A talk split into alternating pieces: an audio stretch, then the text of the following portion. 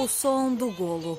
Este foi apontado por Lucy Bronze, inglesa com Portugal no sangue, filha de Joaquim, nascido em Lisboa. É uma das melhores laterais do mundo e figura de proa das Leoas. Pelo Mundial vão passar ícones como Sam Kerr, Wendy Renard, Assissat Oshola, Alexia Putelhas e Christine Sinclair, com 323 internacionalizações e 190 golos pelo Canadá.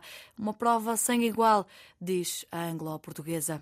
É a minha competição favorita. Os mundiais são tão divertidos, sem contar com a pressão e os jogos. Há tanto a acontecer ao mesmo tempo. Os jogos, a atmosfera louca. Nos campeonatos do mundo em que estive, mesmo que ainda não tínhamos ganho um, vivi alguns dos melhores momentos da minha carreira dentro e fora do campo. E dentro e fora de campo, há mulheres que marcam. Caso de Megan Rapinoe, que aos 38 anos se vai despedir dos relevados, internacional pelos Estados Unidos em 200 ocasiões, já recebeu a Medalha Presidencial da Liberdade pela dedicação a várias causas. Reconhece a dimensão que a prova tem.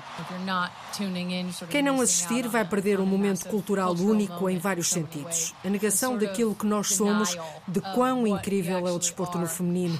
Esses dias já desapareceram há muito. Seria uma posição difícil e até embaraçosa de manter.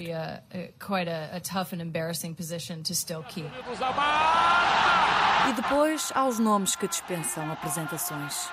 Martha is the queen, Martha is the icon. A rainha, o ícone, seis vezes melhor do mundo, vai para o último Mundial, mas ainda tem o friozinho na barriga de quem se estreou há 20 anos fantástico, é uma honra muito grande para minha carreira. Então não podia ser diferente, né? Aquele friozinho na barriga. Em 2019 tornou-se na maior artilheira de sempre em fases finais de mundiais, recorde sobre recorde, golo sobre golo. Marta já mostrou há muito que o talento e a competência não têm género.